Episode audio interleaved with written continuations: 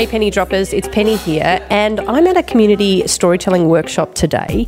It's where we work with an organisation who's got some really important key messages that they want to get out into the community, and we find the informal influencers in that community and we give them some storytelling skills so they can go and share those stories with a key message deep into their community, and it's incredible.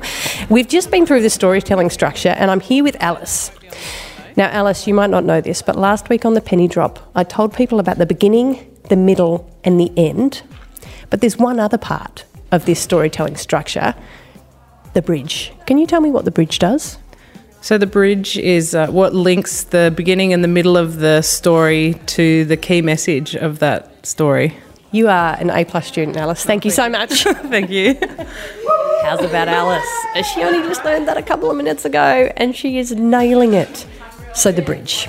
It's a really useful part of storytelling, and what it lets us do is link our story that we've told, so the beginning and the middle, with our key point. Now, when we're sharing stories with our friends over coffee or whatever, we probably just tell the beginning and the middle, and we don't really have to ram home a point with our friends.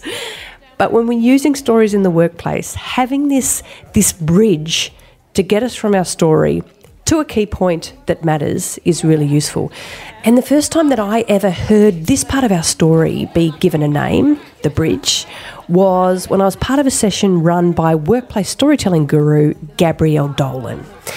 And so she explained how this bridge gets us from our story to a key point. And the reason why I think it's so important is that many of the people that I work with feel that telling stories can be quite self indulgent.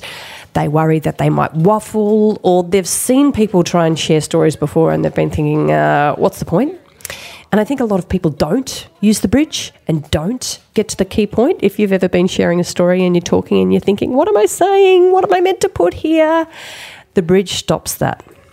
It's one sentence that links your story with your point, and it might sound something like, What I learned in that moment was, or something that I kept thinking about was, or what I saw that day really made me understand that.